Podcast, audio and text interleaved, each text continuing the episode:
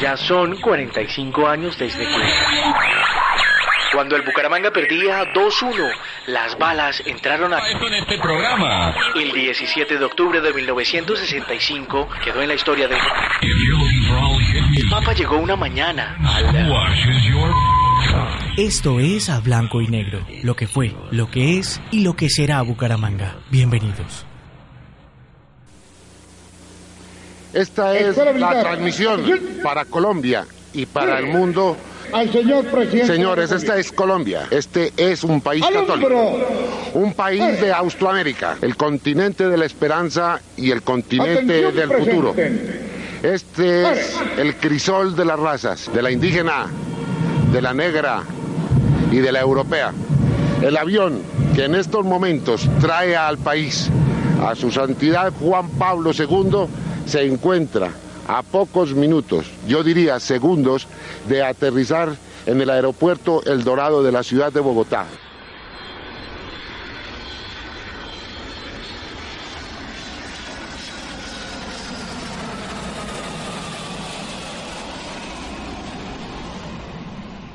Pido al Señor la protección continua sobre todos vosotros, sobre toda la sociedad colombiana.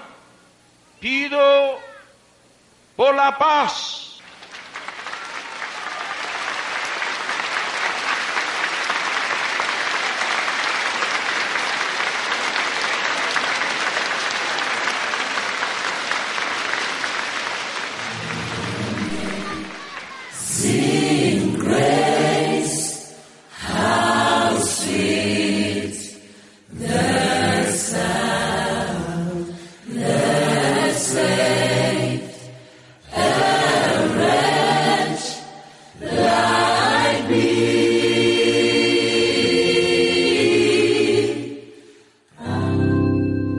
One, two, three. I turn my chin music up and I'm puffing my tail. I'm getting ready to face you.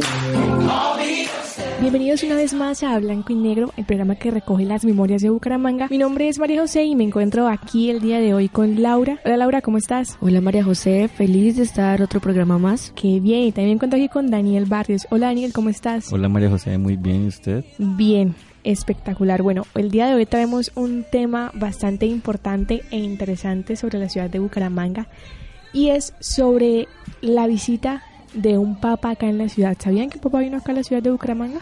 No, no sabía, no Pues sabía. yo, yo se había escuchado algo, pero ya hace bastante. Bueno, resulta que el primero de julio de 1986 el Papa Juan Pablo II visitó Colombia y entre las ciudades en las cuales, en las cuales estuvo se encuentra Bucaramanga.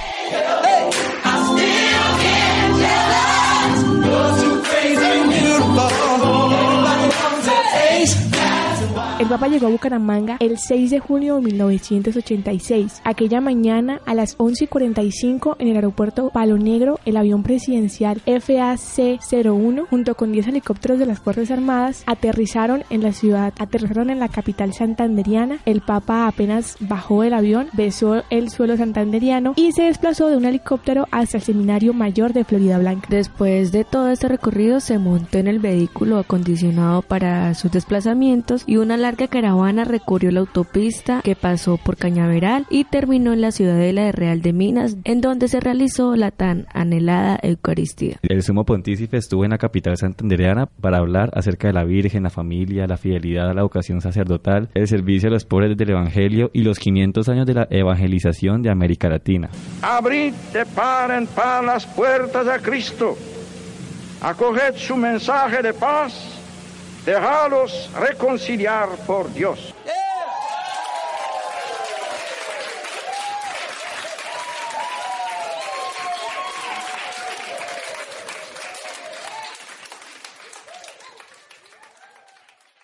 Estás escuchando a Blanco y Negro por Estación V. Bueno, ustedes se imaginarán cómo habrá sido la emoción de la gente poder tener la oportunidad de ver a este Papa que es el, el máximo líder de la Iglesia Católica. O sea, imagínense cómo estaba la gente emocionada por verlo. Yo me imagino que había mucha aglomeración de personas. Exactamente. La gente debió estar como muy con la adrenalina al mil, muy, no sé. Y no solamente la gente de Bucaramanga, sino otros municipios aldeaños, como bueno, también estuvo en Florida Blanca, pero qué sé yo, Girón alone Lebrija, Piedecuesta y quién sabe, tal vez como de San Gil, de Socorro. Y tal vez otras ciudades también que quedan cerca de Bucaramanga. Exactamente. De las cuales pues el Papa no tenía como en su visita. También se reunieron en esta ciudad, entonces imagínense, las, todos los ciudadanos de Santander, más las, las personas de otras ciudades, no, eso yo creo que tuvo que en algún momento colapsar. Y más que la religión aquí en Colombia tiene un, pues como un acercamiento muy grande prácticamente de muchas personas y muchísimas... Sí, tiene mucho peso. Muchos grupos aquí.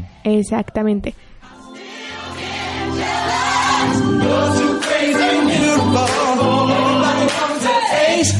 That's why. That's why. Hey!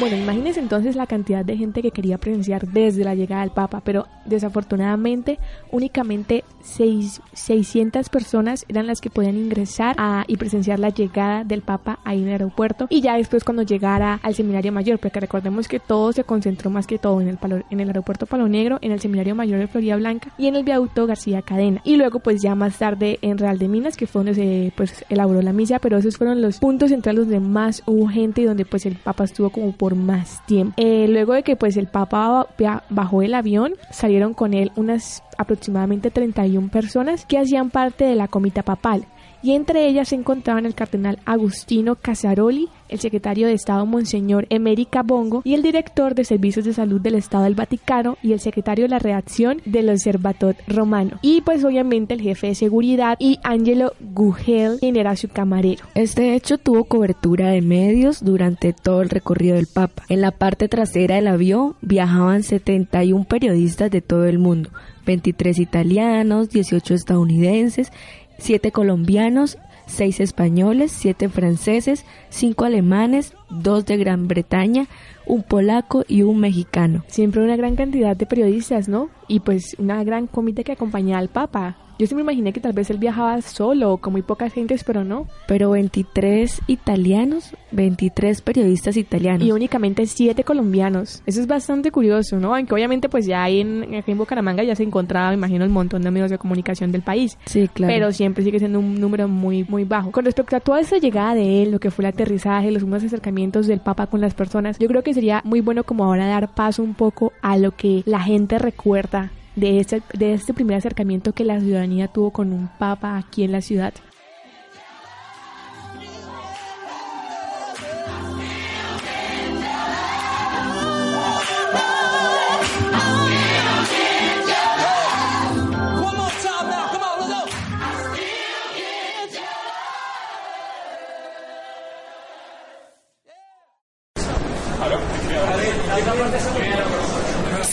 Oiga, pero ¿qué será lo que piensa la gente?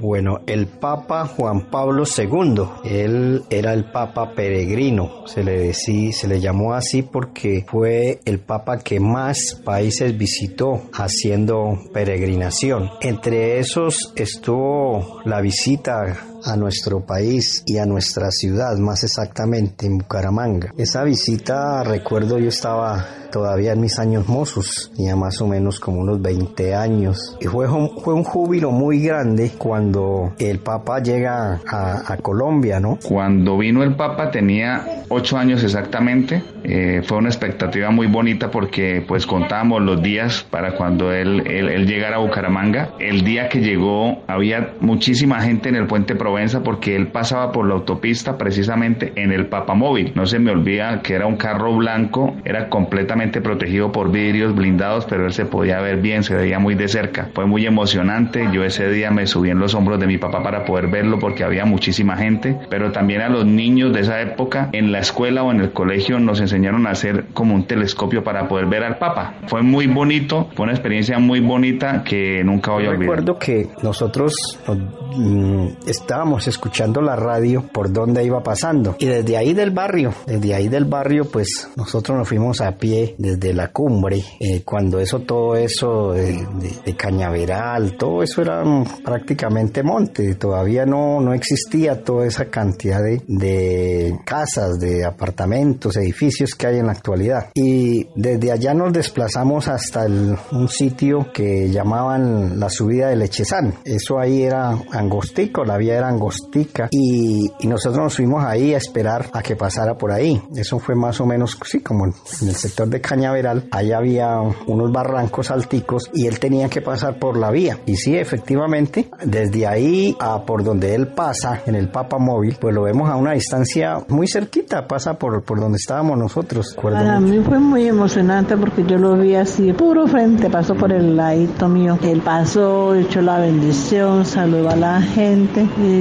pues me sentí muy, muy aliviada. Fue hermoso, fue hermoso haberlo visto. Recuerdo muy bien su cara cuando lo vimos, muy joven todavía, se le veía una cara joven, vigoroso. Y la sonrisa, la sonrisa cuando él voltea a mirar hacia donde estaba uno, estábamos nosotros, eh, es con esa sonrisa y como que lo acaba uno de llenar de mucha emoción. Pues la verdad yo me sentí muy feliz, una emoción muy grande porque uno siente como un escalofrío en todo el cuerpo cuando él iba pasando con su manita dándole la bendición a toda la gente que estaba gritando, saludándolo y es una experiencia muy bonita. Sí, esa es la experiencia que, que tengo yo y los que somos contemporáneos de esa época y que tuvimos ese privilegio casi que concuerdan las, las declaraciones, los testimonios de lo que sentí yo con lo que sintió eh, todos los que en esa oportunidad vimos a Juan Pablo II. Estás escuchando a Blanco y Negro por Estación V. Sois los amigos de Jesús y por lo tanto sois también los amigos del Papa, del pobre Papa, Juan Pablo II. Sí.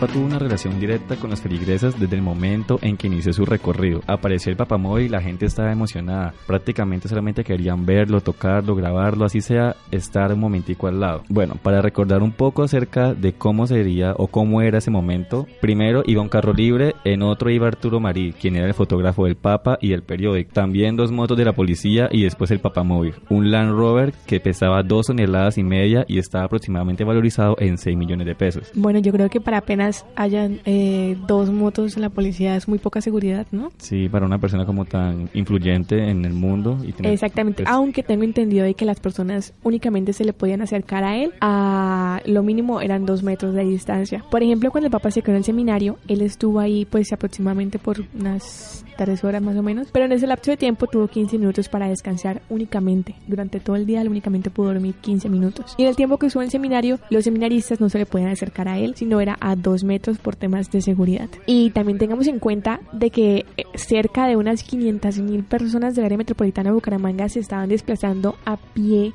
al lado del Papa para cubrir todo el recorrido desde Florida Blanca hasta Real de Minas, que siempre es un recorrido bastante largo. Y justamente ese día había una lluvia torrencial en la ciudad de Bucaramanga, pero eso no fue impedimento para las personas para que estuvieran ahí al lado del Papa, acompañándolo durante todo el recorrido. Y pues todo este tiempo el Papa Juan Pablo siempre se mostró muy eufórico y bendijo a los feligreses que lo acompañaba y en ningún momento se le notó cansado, en ningún momento. Yo creo que eso es bastante importante de recalcar. Y más para una persona pues con esa edad ya un poquito mayor. Y teniendo en cuenta que ya está desde el primero, llegó acá el 6, todos esos días estuvo viajando por todo el país a diferentes ciudades como Bogotá, como Cartagena, como Barranquilla. Entonces imagínese el cansancio que tenía que tener en sí. Un vuelo nomás de, de Italia hasta aquí, hasta Colombia y luego todos los recorridos que ha hecho.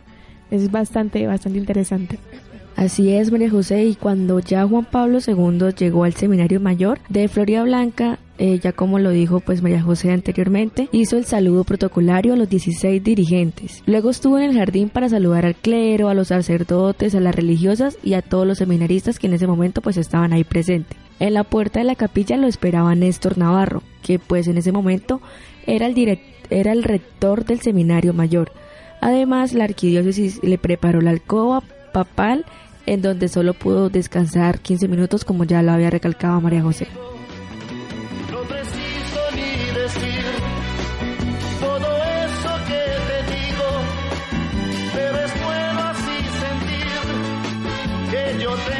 Bueno yo creo que ya, ya después de haber hecho como un pequeño recorrido de lo que fue como lo- el paso del Papa acá en Bucaramanga, su llegada, su estadía, eh, su acercamiento con las personas, ya he escuchado también un poco de lo que significó para las personas de Bucaramanga. Conozcamos un poquito más a fondo, de primera mano, de personas que ya nos puedan hablar un poco más a fondo de lo que fue esta visita, tanto de, las, de los datos que se nos están perdiendo, que no conocemos, que únicamente ellos saben, y también de la importancia que este hecho tuvo para la ciudad de Bucaramanga. Y yo creo que no únicamente para la ciudad, sino también para todo el país, porque un líder que trae como la fe y la esperanza es muy importante para un país que durante ese entonces se encontraba en momentos muy, muy agitados, y más que todo en esta región.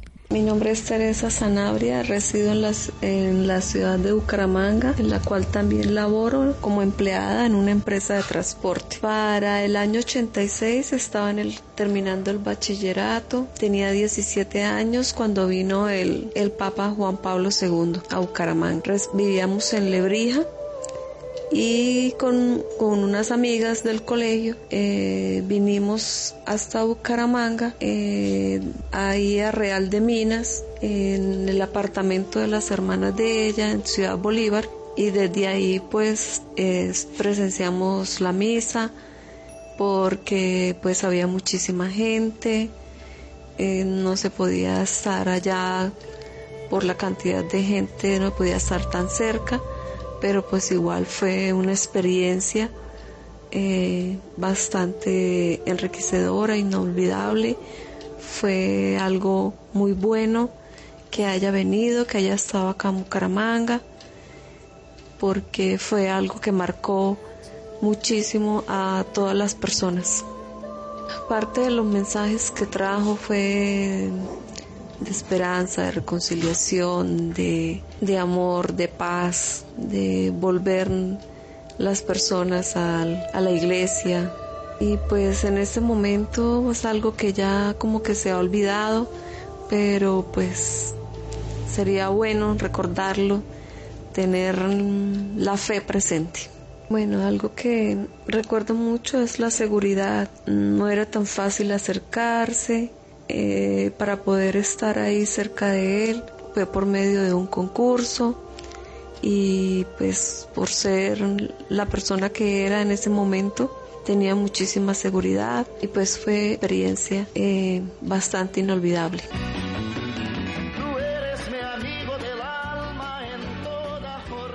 Que recordar que en este tiempo, en esta época, se había producido lo de la toma del palacio. También pues habían muchas dificultades y muchas tragedias como la de Armero, también las guerrillas habían matado, pues estaban como en su furor y mataban en cada esquina y también el narcotráfico estaba muy presente acá en el país. Entonces como que todo esto, eh, digamos, no ayudó sino que hizo que el Papa también como que se motivara a venir a Colombia como para calmar todo, toda esta eh, brecha negativa que tenía Colombia. Hago un llamado vehemente a quienes continúan por el, por el camino de la guerrilla para que orienten sus energías. Os exhorto a poner fin a la destrucción y a la muerte de tantos inocentes. Para una época tan difícil para Colombia que fue los años 80, sin duda esta visita fue una luz, una esperanza para el país, para la ciudad, para los ciudadanos.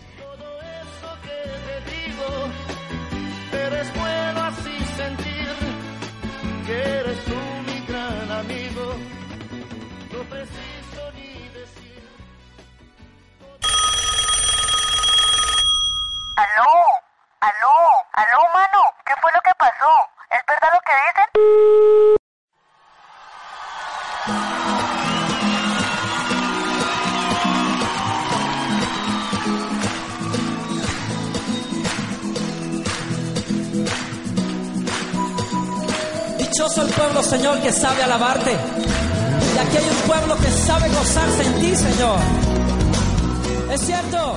¿Qué tal hermanas y hermanas? Soy Fray Oscar Carrizales Sanabria. Actualmente mi labor principal es eh, ser rector del Colegio Agustiniano Tagaste de Bogotá. Residí en Bucaramanga durante mucho tiempo, viví allí, allí tuve la infancia, la juventud y nueve, nueve, años estuve también ejerciendo mi sacerdocio en la parroquia San Agustín de Lagos 1. Respecto a la visita del Papa Juan Pablo II a nuestra tierra santanderiana, de lo que más recuerdo es el ambiente pre-llegada del Papa Juan Pablo II. Fue una experiencia muy agradable, sobre todo esos preparativos espirituales, la organización de las personas, un ambiente que de esperanza luego de haber vivido eh, la toma del Palacio de Justicia los, el noviembre anterior, porque esta visita fue en el año 86, en el mes de junio, y también apenas nos estamos reponiendo el de la amarga experiencia de la tragedia de Armero. Entonces sentíamos la venida del Papa Juan Pablo II como una experiencia de, esperanza, de alegría. La gente quería ver al Papa, tanto así que se inventaron unos aparatos llamados papavisores que eran hechos con tubos. Por supuesto no tenía mayor efecto, pero todo era con el fin de ver muy de cerca al Papa Juan Pablo II. El momento que tengo más presente fue ese mar de personas que existió por toda la autopista hasta el sitio donde el Papa presidió la Santa Eucaristía en la ciudad de la Real de Minas, en el templete que se encuentra aún allá en este momento. allí hay una parroquia en este templete. Lo recuerdo muy bien, esa cantidad de personas, más de 500 mil personas pudieron haber presenciado ese día eucarístico con el Papa Juan Pablo II. Esta experiencia dejó en Bucaramanga un recuerdo muy bonito, muy agradable. Salieron católicos, protestantes, salió todas las personas que pudieron por esa autopista a, hacer mirar al Papa Juan Pablo II y es algo que pues podemos nosotros decir que fue un regalo de Dios. No sabemos cuándo volveremos a tener un Papa en nuestro territorio santanderiano que es un territorio único en donde todavía podemos decir que hay calidad de vida en estos lugares. El Señor los siga bendiciendo.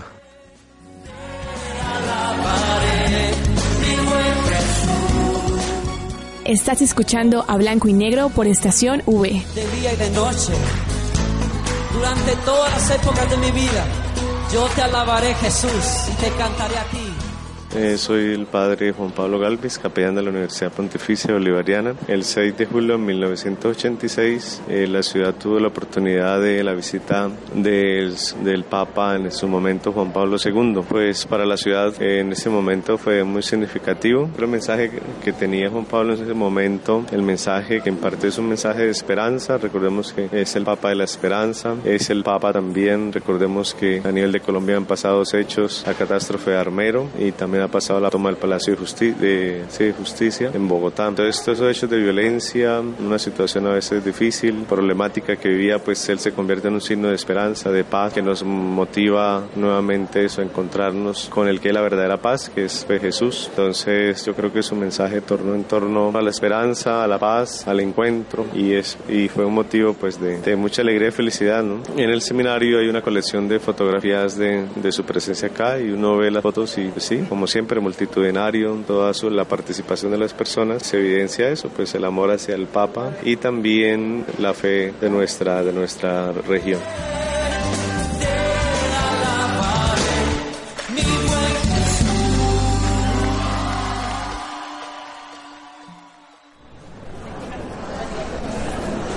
Oiga, mano, ¿qué es lo que está pasando en la actualidad?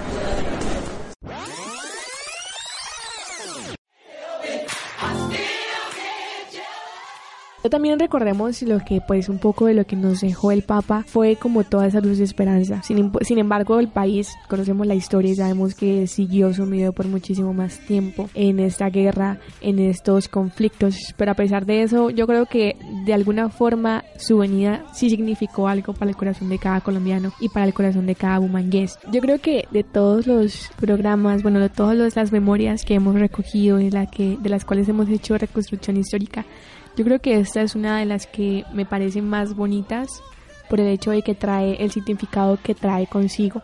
Porque pues sí hemos recordado bastantes hechos atroces que ha tenido la ciudad, pero también es bueno recordar estos que de alguna u otra forma que hayan pasado hace mucho tiempo, es bueno que los tengamos, los tengamos presente y lo usemos como una retroalimentación para ver qué, qué significado nos puede dar en nuestra vida actualmente y de qué forma nos puede servir para salir adelante, no únicamente como individuales, sino también todos como un colectivo, como ciudad, como humangueses, como santanderianos. Entonces, yo creo que eso fue todo por el día de hoy, así que muchísimas gracias a todos nuestros oyentes. Mi nombre es María José Echeverría Delgado, Laura Barajas y Daniel Barrios. Esto fue A Blanco y Negro, el programa que recoge las memorias de Bucaramanga.